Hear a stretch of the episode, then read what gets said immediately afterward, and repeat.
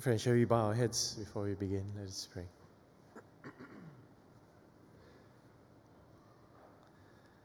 Lord, in your grace and mercy, send your Holy Spirit that your words may come alive and that it would sink deeply into our hearts and that it would produce fruit, Lord. That even as you call us to follow you, we would count the cost and follow you.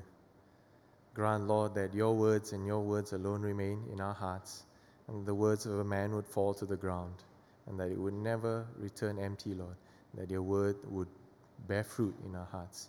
We ask this in Jesus' mighty name. Amen. Blessed is he who comes in the name of the Lord, Hosanna in the highest. Uh, we're coming to this particular period in the week where it's the final week of Lent, uh, the last seven days. And uh, traditionally, we have Palm Sunday occurring at this time. Uh, I don't know how some other churches celebrate it. Uh, other places will tend to do all these palm crosses. Uh, some churches, on the other hand, will celebrate with children running in, waving palms, and uh, you know, riding on donkeys and so forth. But it's intended to be a joyous celebration, but a stark contrast uh, of Good Friday, uh, Maundy Thursday, Good Friday, and eventually uh, Easter uh, and the resurrection that comes after. And so it's in this whole period where if you've lived for a long life, you probably have heard all these Palm Sunday messages over and over again. Uh, you might become very uh, hardened, I don't know, or desensitized to, okay, we've had this every year, we go and look for all these palm trees and potong potong until no more botak tree already. Uh, so, what's so different, and how do we renew and refresh ourselves? This year, uh, I thought I'd actually focus on a passage in Mark chapter 8 that deals with a crucial question of the identity of Jesus. And not only his identity, but the identity of the followers. Because Palm Sunday is also talking about who Jesus is, his identity as King of Kings, uh, the one promised of old, the Messiah who comes, who ushers in the kingdom of David that is a victorious kingdom against all the nations. Now, I want to, to set in the background that the identity of the Messiah from the Old Testament all the way to the New Testament, the Hebrew people and the Jews understood the Messiah as one who is of the line of David, who is a king, but a king who has prophecies that he will be king forever. But not only that, he would conquer all the enemies of Israel and subjugate them. And Israel is living in this time under Roman rule, under oppression by many parties around, and also against uh, political uh, disharmony within their own nation. And so, with all these expectations, uh, they have these expectations of this uh, leader who will come and do a marvelous political military, and also financial transformation of Israel. Now, if you want to draw a parallel, think about Malaysia. Who's the Messiah as far as Malaysia is concerned? Who do the people think is the one who will bring in this military golden age? And we realize that many people have different expectations, uh, different ideas, and different uh, ways of achieving what that future would look like. But underlying all of this is who is the person that will do this? A matter of identity, a matter of character, and a matter of what he will then do as a result of his identity. So we turn to, to Mark chapter 8. Mark chapter 8 is right in the middle of the Gospel of, uh, of Mark, and it would be the turning point when Jesus, who is now at Caesarea Philippi, so let me read that. Uh, chapter 8, verse 27. And if you want to fill in the blanks in the sermon outline, it's in the bulletin in the middle. Chapter 8, verse 27 Jesus and his disciples went on to the villages around, Caesarea Philippi And on the way, he asked them, Who do people say I am? Now, Caesarea Philippi is the furthest part away from Jerusalem, uh, which is far enough to still be considered as part of Israel, but really, really far away. But Caesarea Philippi is also a Roman outpost. It is an area where uh, it's called Caesarea because it was rebuilt after uh, a disaster struck it, and it was given the name of Caesarea to remind the people that this is of Caesar. And so, for an announcement to be made that this is the Messiah is uh, politically like going to Putrajaya, right, and saying, uh, the new ruler is here. It is as explosive as that in terms of what is happening. But it is a, maybe a, a band of people who's going out as far as Jerusalem is concerned, that's a small place. It's not the center of Jerusalem, which is the center of economy and power, but as far as Rome was concerned, that is a base of theirs. And Jesus asked this question Who do people say I am? What do the masses say? Now, if I'm trying to relate this to, to, to our own current day context, it's almost like someone saying, What does the church say about Jesus? What do other people say about Jesus? And all of the disciples answer in one category of answer.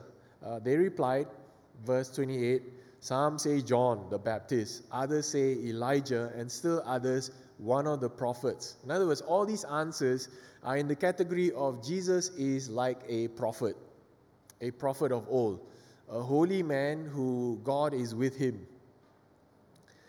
But then, Jesus turns around and asks this question, verse 29 But what about you? He asked, Who do you say I am? Now, it is, uh, it's, it's not so apparent in the English, but in the Greek, where this is translated, the order of that grammar is you. Who do you say I am? It's a very personal question meant individually and corporately to the disciples. And as much as he has asked his disciples, he also asked you, all followers who at some point would have professed Jesus as Lord, who do you say I am? And Peter answered, You are the Messiah. Okay, the Messiah is the Hebrew translation of the Greek word Christos. Jesus Christos, Christos is titled Jesus the Messiah, the promised one. The question is when Peter acknowledges you are the Messiah, what is his idea of the Messiah? Political ruler, military king, one who will conquer and demolish all the enemies that are surrounding, that will over, overwhelm all these tax situations. Now, again, trying to bridge that 2,000 year gap, try and think about Malaysia. Malaysia, when we talk about a political leader, many people think, okay, this guy is going to come and he's going to reduce our taxes to zero. He's going to make us a nation that is greater than Singapore, Thailand, all our neighboring countries. We always think in terms of the financial, the military, economic maybe, and also power and influence. And everybody wants to be a close friend of this person. Possibly that's what uh, Peter was saying. But Jesus warned them, verse 30. Jesus warned them not to tell anyone about this. Now, uh, that, again, in the Greek, has a very unusual word which is close to scolded or rebuked. In other words, he very strongly told him, Don't tell anyone about this. Why? Well, maybe because in the next few verses, Mark writes to sell why Jesus tells them the, the Messiah that you are thinking about is not the same Messiah that I am going to be. Now, he doesn't dispute that he is the Messiah, neither does he deny all the prophecies. In other words, it will happen. But the issue is when and how. So, I would say Peter rightly identifies Jesus as the Messiah, but he wrongly rejects Jesus' role to suffer, be rejected, and be killed before rising again. We see this in verse 31. He then began to teach them that the Son of Man must suffer. Must suffer. Must suffer. How many of you you choose your leaders on the basis that they must suffer?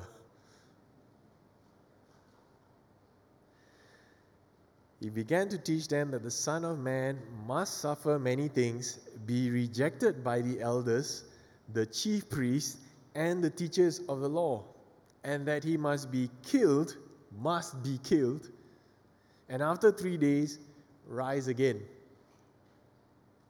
Oh, I'd like you to ponder and think about this.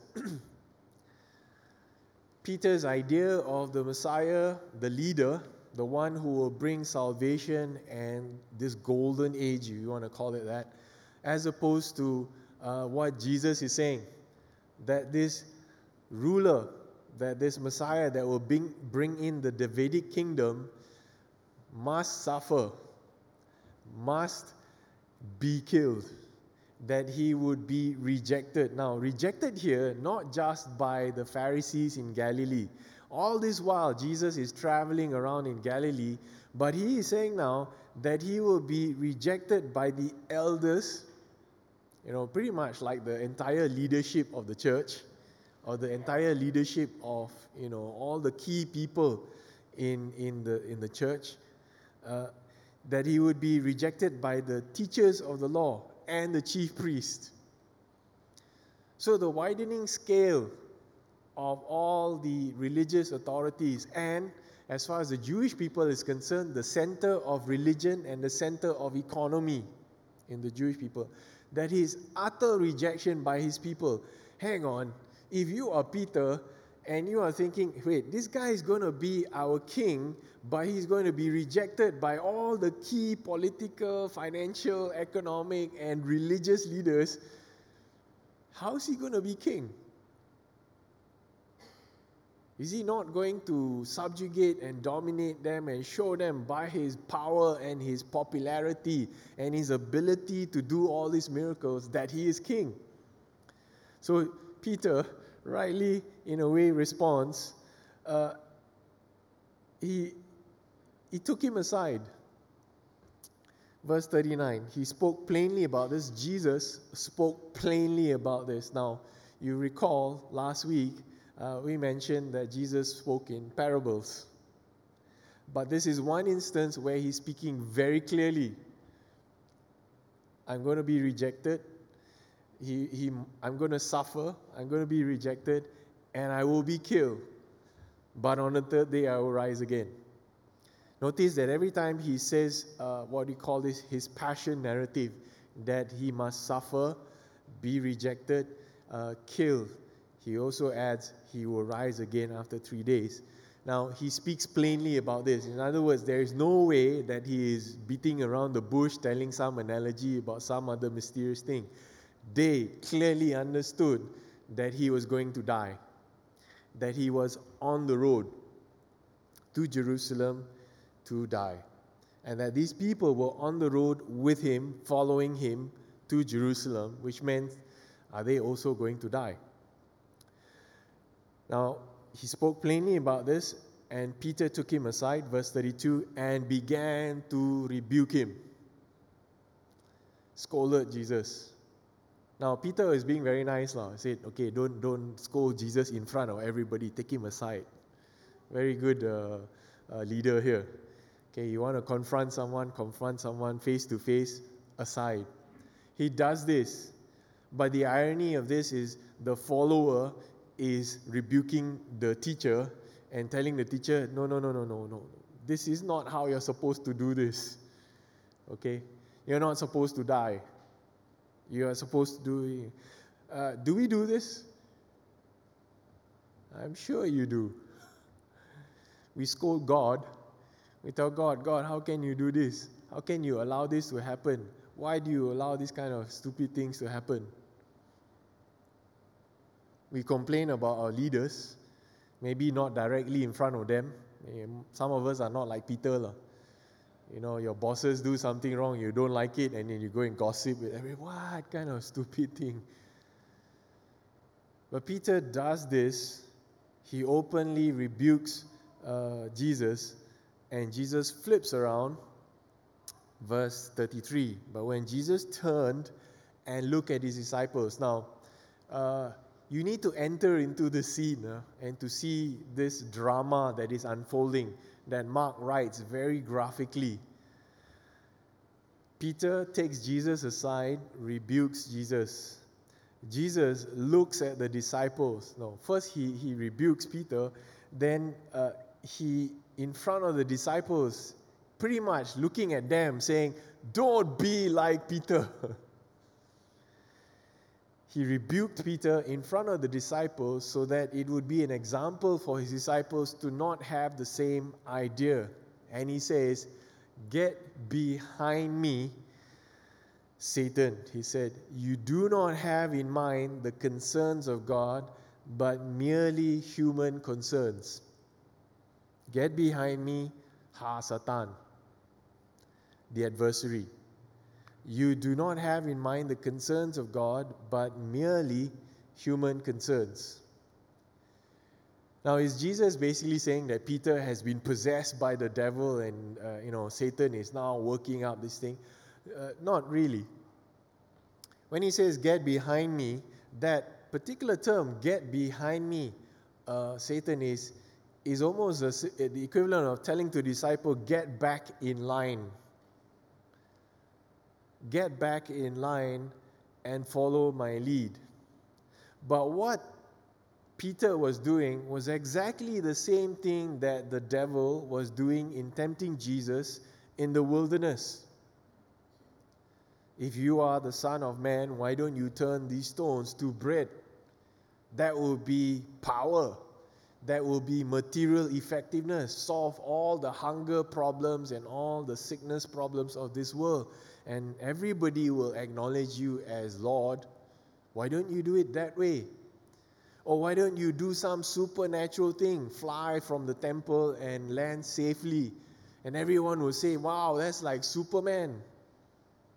You'd be so popular, everybody would want to make you king. Or why don't you just bow to me and I will give you everything? You just need to say once and kneel. Just symbolic gesture only. Do that. And every, everything that I have is all yours, all power and control to, you, to yours. Take the shortcut, is what Peter is saying. Don't go this way. The way of suffering, death, rejection, torture, shame, humiliation and death. Death, death, death, you know, the eternal death. So Peter is putting across in a human way the same temptation to Jesus. Jesus, that one, uh, that particular role of yours as Savior, that destiny of yours, that uh, objective of yours, no lah, not good. Don't do it that way. There are easier ways to do this snap your finger. Almost like, uh, you know, our young adults now, snap your finger like a Thanos. Things will just change. Peter confronts, sorry, Jesus confronts Peter and says, You only have merely human concerns. Now, if you put yourself in Peter's shoes, are we also in this same shoe?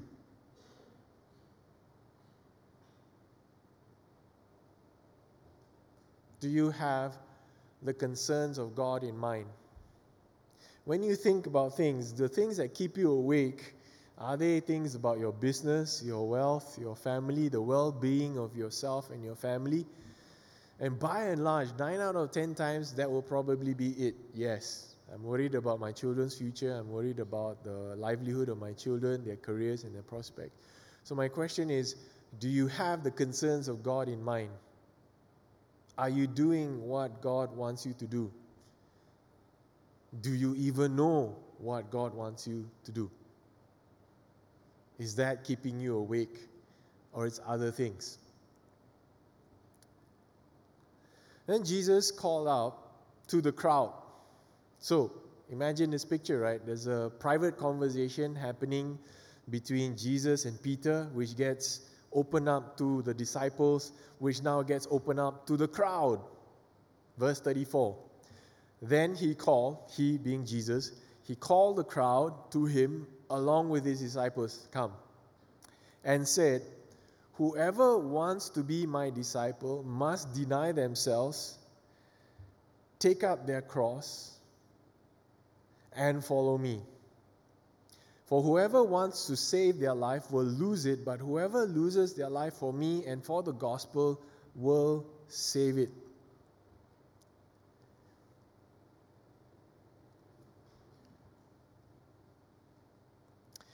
Jesus, in a way, had initially asked this question Who do you say I am? But now he turns the question to them, to them. And he does this in this way Whoever wants to be my disciple, who want, whoever wants to identify themselves as my disciple, my follower, this is how they will be identified. As those who must, must deny themselves. Now, you have to see the number of times that Jesus used this kind of master. Uh, in other words, it's imperative, complete, absolute. Because of Jesus' identity as the Messiah, he must suffer many things, be rejected, must be killed, and then rise on the third day. Now, if we are to identify as disciples of Jesus, then those who identify as disciples must deny themselves, take up their cross, and follow Jesus. So, if ever there is a simple definition of what a Christian is, he is a follower of Jesus. He is one who has denied himself and has taken up their cross. Now, we need to unpack what does it mean to deny yourself? What does it mean to deny yourself? Some of you over Easter, you think I am denying myself by not eating the chocolate cake, or I'm denying myself by fasting, or I'm denying myself by not going on social media. Yes, that is a form of denial. But this self denial is in the context of whoever wants to be a follower of Jesus. In other words, the denial is not for the sake of denial itself. The denial is in order to follow a higher authority. So, self denial in this case is about giving up your rights in order to be at the disposal of a higher call. In other words, I deny myself in order that I may be more available to Jesus. Now, if in my self denial, let's say I, I go fasting, which effectively means I have more time. Uh, I don't eat, let's say if you don't eat lunch, if you don't eat breakfast, or you don't eat dinner, or some meal. Therefore, if I'm not doing those things, the whole idea is that I would basically be at the disposal of doing that which draws me closer to Christ. But if I do that, and what I do instead is look at pictures of food, or I go and watch a movie, or I just distract myself in other ways, that is not putting myself at disposal to that higher call. It is basically still distracting yourself, just denying yourself for the sake of denial. And so, fasting, for whatever reason, is so that you may be able to deny yourself and draw closer to God. And the big challenge for people who go on a fast is that when they go on a fast, they get very irritable. Hungry, ma. you're hungry, you're like a bear. you're very frustrated, no food, no. And then you, you start scolding people. That, that's, that's really not submitting yourself at a higher call. But let me give you another definition of to deny yourself. And, and these are few definitions from people who admittedly know what denial is all about denial of the self. Let me read to you what Dietrich Bonhoeffer said. To deny himself uh, is to be aware only of Christ and no more of self, to see only Him who goes before and no more the road which is too hard for us. Once more, all that self denial can say is, He leads the way, keep close to Him. Now, let me try and repeat that again. Huh? To deny the self is to be aware only of Christ, no more of self, to see only Him who goes before, and no more the road which is too hard for us. Once more, all that self denial can say is, He leads the way, keep close to Him. Uh, this is Dietrich Bonhoeffer in the book The Cost of Discipleship, found on page 97, if you want to read that. It's a wonderful, transforming book. But what does it mean to deny the self is to look at the person of Christ and where he's going and to not look at the road on which he's taking you. You know, some of us, when we want to go on a trip, right, we say, okay, where are we going? How we going? Where are we going to stay? Nice toilet or not? Nice scenery or not? And if the answers about the environment and the road there are not good, you say, I don't want. Not many people say, wherever you go, as long as it's with you, that is where I want to be. Some of the guys might be writing that down, romantic stuff to say to your girlfriend or your wife, you know. No matter where, as long as we are together. But that is what Jesus is saying. Follow me means follow me not look at the road and where you're going. And this is where the disciples are. They've been walking with him, sometimes hungry, sometimes in the middle of nowhere, but always with him.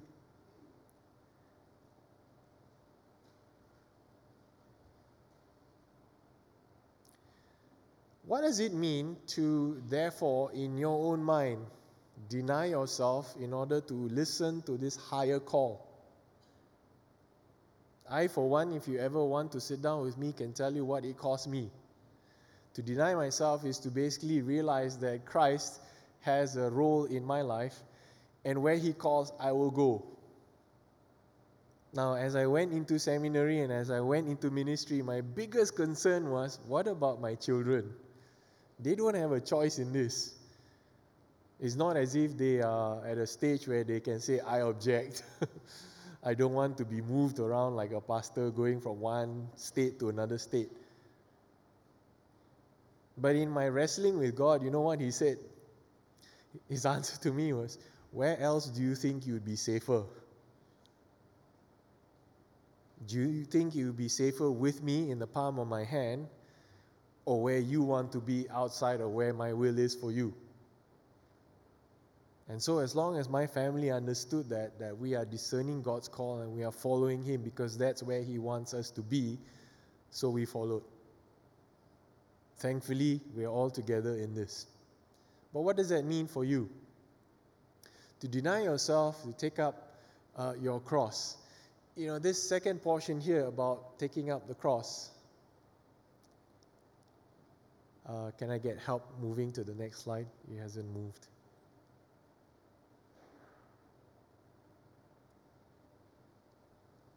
What does it mean to take up the cross? Yeah, just hold there. So to take up the cross and follow Jesus, Edward Schweizer says this. The cross is at the heart of the gospel, and taking up the cross is a central requirement of discipleship. The cross represents the oppression caused by humans who oppose the faith and witness of Christians. It does not refer to bearing patiently with the aches and pains of life. This is Edward Schweizer. Uh, he writes in uh, this uh, commentary, The Portrayal of the Life of Faith in the Gospels of Mark, interpreting the Gospels. Now, why is this particularly important? Bearing the cross means many things to many people. You know, sometimes people will come to me, my cross uh, is my son. He's such a pain to me. or my cross is my mother in law, or my cross is this difficult person in the office. Well, maybe. but it's not really in that sense that way. The way the, the, the narrative comes to us, the cross is the one that is the oppression and the persecution uh, that comes when you are bearing witness. Let me say this again. The cross represents the oppression caused by humans and the devil who oppose the faith and witness of Christians.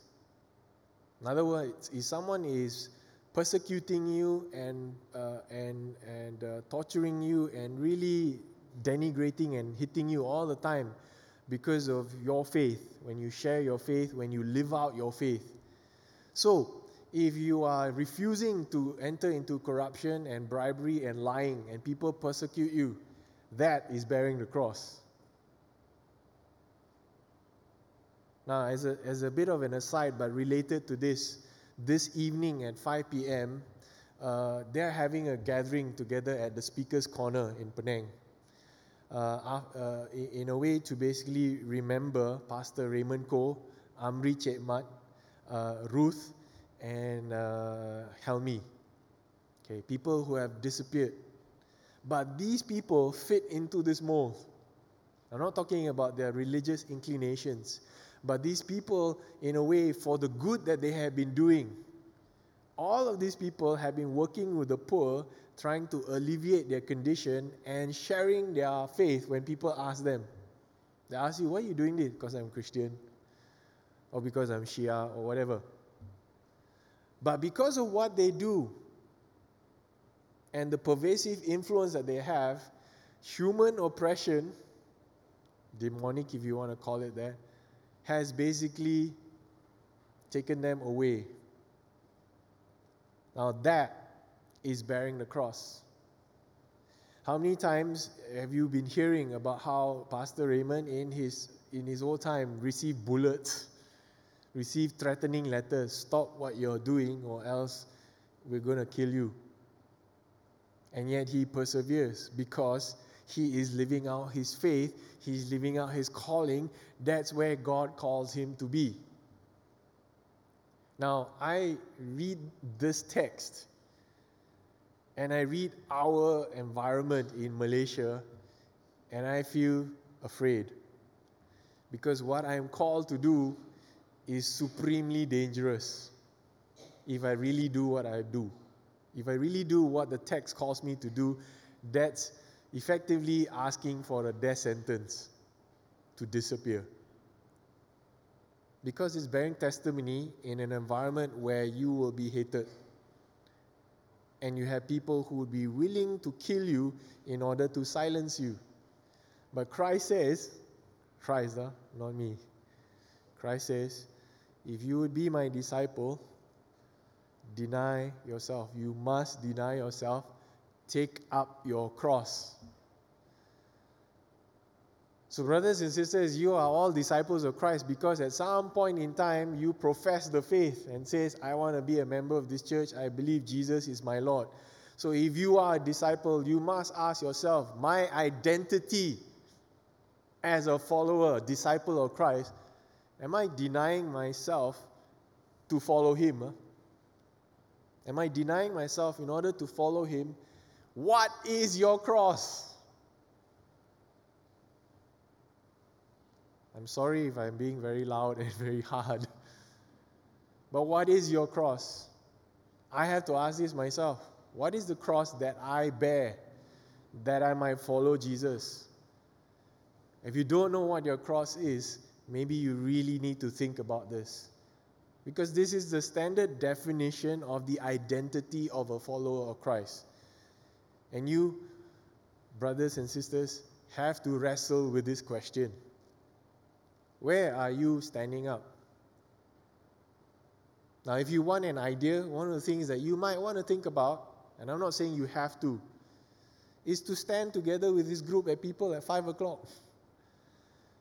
Because they are standing up for truth and they're saying, Look, these people have disappeared for doing what is right. And the inquiry says people in authority and power did this. Okay? I'm not stating myself, I'm stating the Suhakam report. The Suhakam report says Bukit Aman, special branch, and some state religious authorities were involved, complicit. Who did it exactly? Don't know. So Suhakam has said this. And if you are people, followers of the way, this is what happens to those who truly follow and do what Jesus asked them to do. So the least we could do is spend one hour and stand with them and says, we want the truth. We want an answer. And the government is then pressured to do something about this. Jesus goes on. Okay? You must see this whole thing as a continuation. What good is it?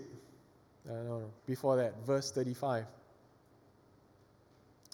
For whoever wants to save their life will lose it, but whoever loses their life for me and for the gospel will save it. Bit of an oxymoron, a, a contradictory statement. Whoever wants to save their life will lose it, but whoever loses their life for me and for the gospel will save it. Jesus redefines life in terms of a relationship with Him and the gospel. So, if you're trying to save life according to how you understand life, you will lose that life. But if you lose what you think is life in order to be in relationship with me, Jesus, and the gospel, that is life according to Jesus. He then goes, What good is it for someone to gain the whole world yet forfeit their soul? Or what can anyone give in exchange for their soul? If anyone is ashamed of me and my words in this adulterous and sinful generation, the Son of Man will be ashamed of them.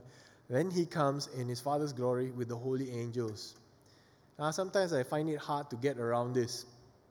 But let me ask you a question which uh, once my parents asked me How much do you think a life is worth? How much do you think a life is worth? 1 million, 10 million, 20 million, 1 billion?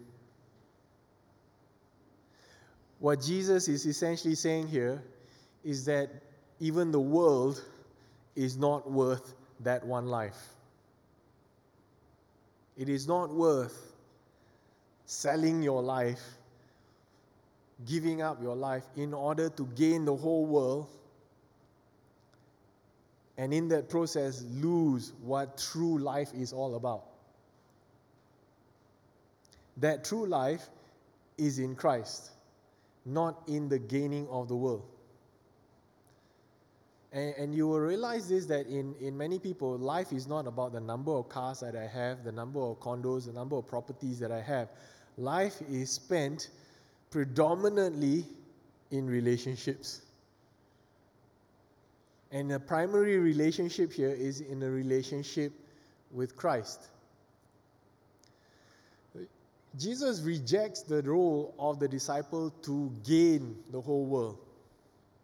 In a way, he says something which has uh, three false beliefs.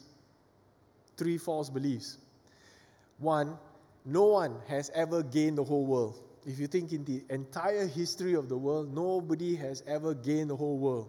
If you say Alexander the Great, he only conquered that portion, never the whole world. Genghis Khan, yeah, maybe a larger portion, but never the whole world.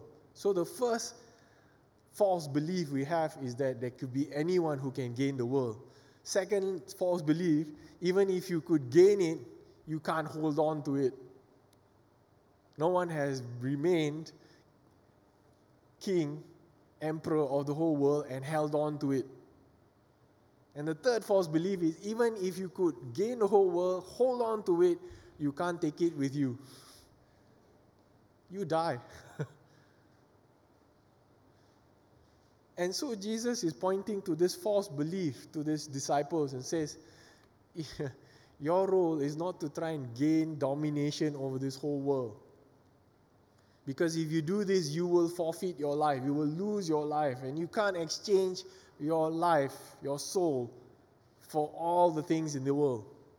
The only way to gain your life is to follow Jesus, to believe and follow Him.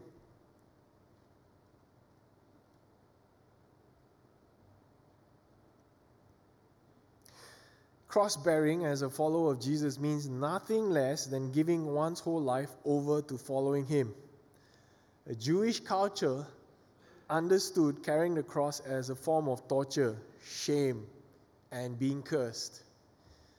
Are we, I know we are at different stages, are we at a stage where we understand this, that we're willing to be ashamed, even tortured? I tell you that many of our brothers and sisters in China, in Iran, Iraq, in places of persecution, and in Malaysia too, they know that following Christ would for them mean very likely torture, shame, abuse, death.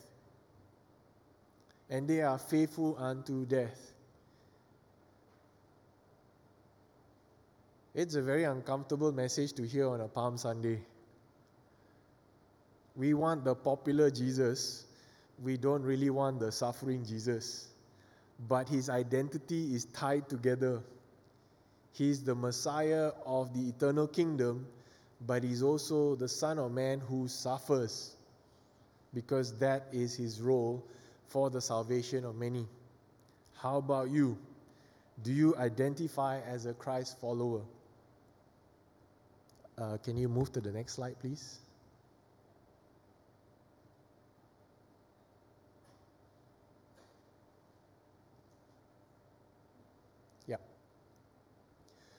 So, friends, in the days to come, as we approach Maundy Thursday, Good Friday, and Easter Sunday, uh, that's a picture of a patibulum. A patibulum is the beam that is the center cross for the cross. It is said historically that you don't carry the entire cross, you carry that patibulum. So, people of Israel's time that Jesus uh, was speaking to, they would often see uh, people carrying crosses like this who had been whipped, who had been flogged, who were about to be crucified on a very torturous, painful death. So the Jewish people knew if Jesus is giving this imagery, it is the most powerful image of renunciation of violence. It is the most powerful way to basically say, I am surrendering to follow Jesus, even if it means death through torture, through persecution, shame. And not only that, the Jews understand that if you are crucified on the cross, you are cursed. Cursed by the Jewish people. Would you be willing to go through that? So Jesus is not exactly saying, uh, you know, give me a little bit. He wants all all of you. Total dedication over to you, to Him. Would you spend these next few days asking yourself, if I'm a follower of Christ, what is the cross that I'm carrying? What is the oppression that I go through in order that I may bear witness to the gospel in doing what is right? And if our life is too comfortable, maybe that's a wake up call in the same way that it was a wake up call for the disciples themselves. I quickly showed this picture. Uh, this is Philip Ng Chee Tat. Close to about 10 years ago, I met him and uh, he shared his testimony about how he became a Christian. He was not formally a Christian. But this is what he said in a video interview uh, I have discovered that all of us are broken. Philip is the richest man in Singapore apparently 8.7 billion Singapore dollars. And this is what he said about this. I've discovered that all of us are broken. We all have a missing piece. For me, I discovered that the missing piece was God in Jesus Christ. I mean, you, you can go and look for that interview. Uh, it's, uh, you just search for his name and, and it'll come up. But one other thing he said, you know, he says, I've always been looking for the best, the best, the best. And I wanted the best life. And I realized that the best life is in Christ Jesus. Then he began to reorientate his life. And he does things differently now. It's not a shareholder value or bottom line. It was, what does it mean to follow Jesus? Even if it means being ridiculed.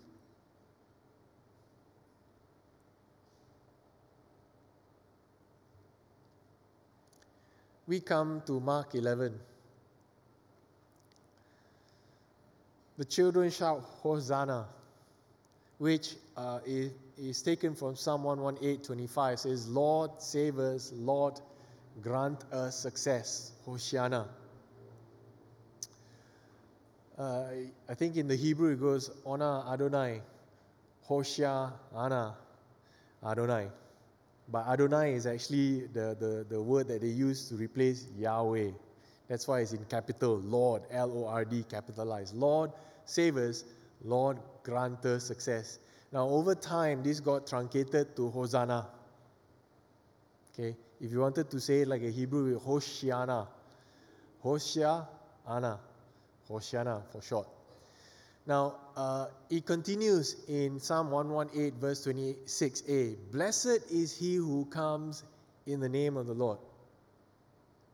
You might have heard this song before uh, Baruch haba Vashem Adonai, or Baruch haba Vashem Yahweh. The, the Hebrew text is Yahweh, but how the Jews pronounce it is Adonai. Baruch Hashem, uh, bara, Baruch Hashem, uh, Barah Adonai. Blessed is he who comes in the name of the Lord. So, this is what they shout in the streets, and they acknowledge him as the Messiah. But this is the one that's missing. They don't continue this uh, statement. From the house of the Lord we bless you. Psalm 118, verse 26b.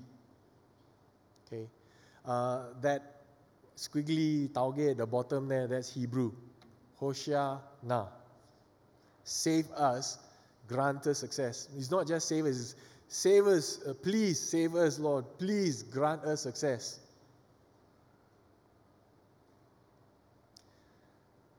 That's what they shout. They want a Savior. And the Lord has showed us salvation comes through following Him. Mark ends in a very uh, hanging way. It, it ends with this particular statement. It says there, I read from uh, verse 9. Those who went ahead and those who followed shouted, Hosanna, blessed is he who comes in the name of the Lord. Blessed is the coming kingdom of our father David. So they knew this is about the Messiah. Then, verse 11 Jesus entered Jerusalem, went into the temple courts. He looked around at everything, but since it was already late, he went out to Bethany with the twelve. Now, contrast that with what is said in Psalm 118, verse 26b. From the house of the Lord we bless you. House of the Lord is temple. From the temple we bless you. Jesus arrives at the temple, there is no welcome. There is no greeting. There is no come, Lord. And Jesus observes and goes away. We no longer subscribe to this temple in Israel. Jesus himself, as well as his disciples, says, You, you are the temple of God. Where the Spirit of God is, there is his temple. But what would happen if Jesus came to you? And he does. He comes to you in the form of the least of these people the children, the poor, the marginalized, the foreigners, the persecuted, those who have been oppressed. Is there a welcome that comes from your heart that says, From my temple to the Lord, you are welcome? We bless you. Do you shout Hosanna to the Lord? Lord, save us and lead us in the way you will call us to.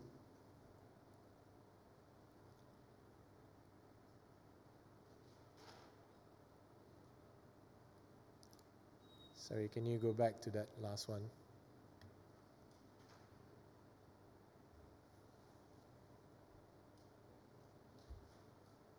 I bring this uh, application uh, point. Just bring it down, yeah.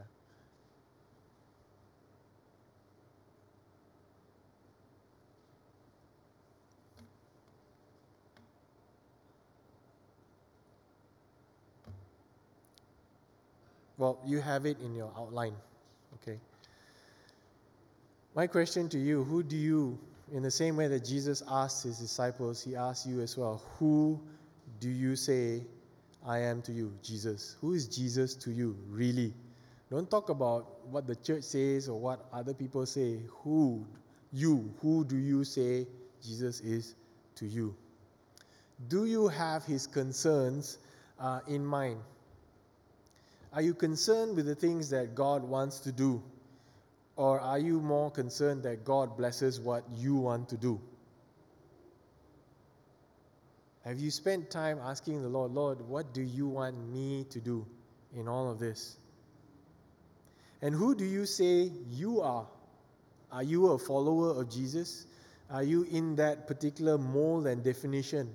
One who denies himself daily, who takes up his cross and follows Jesus? Are you denying your, yourself in order to follow Jesus, in order to have true life? Not the life that this world gives, but the life that Christ gives. What will that look like? What discomforts do you have to go through in order to be following Jesus?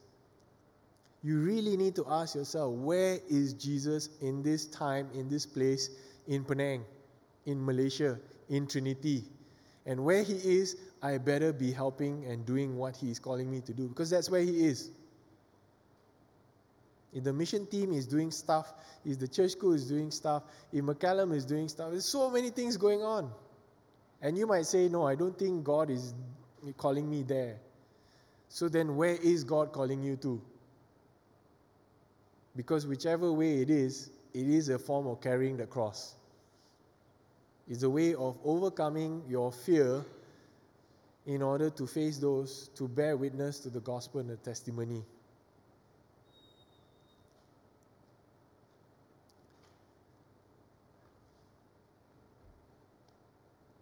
And therefore, when he comes to your temple, will you bless him from your heart of hearts? Will you receive him? Will you follow him? Let us pray.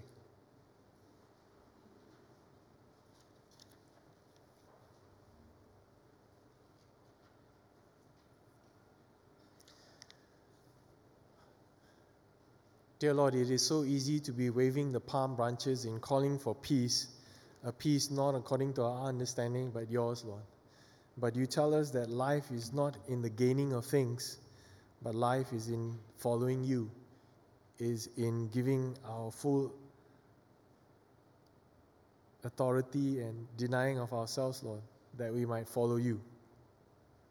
Teach us to follow your way and teach us to trust you, even when at times we are very fearful, Lord, of the consequences.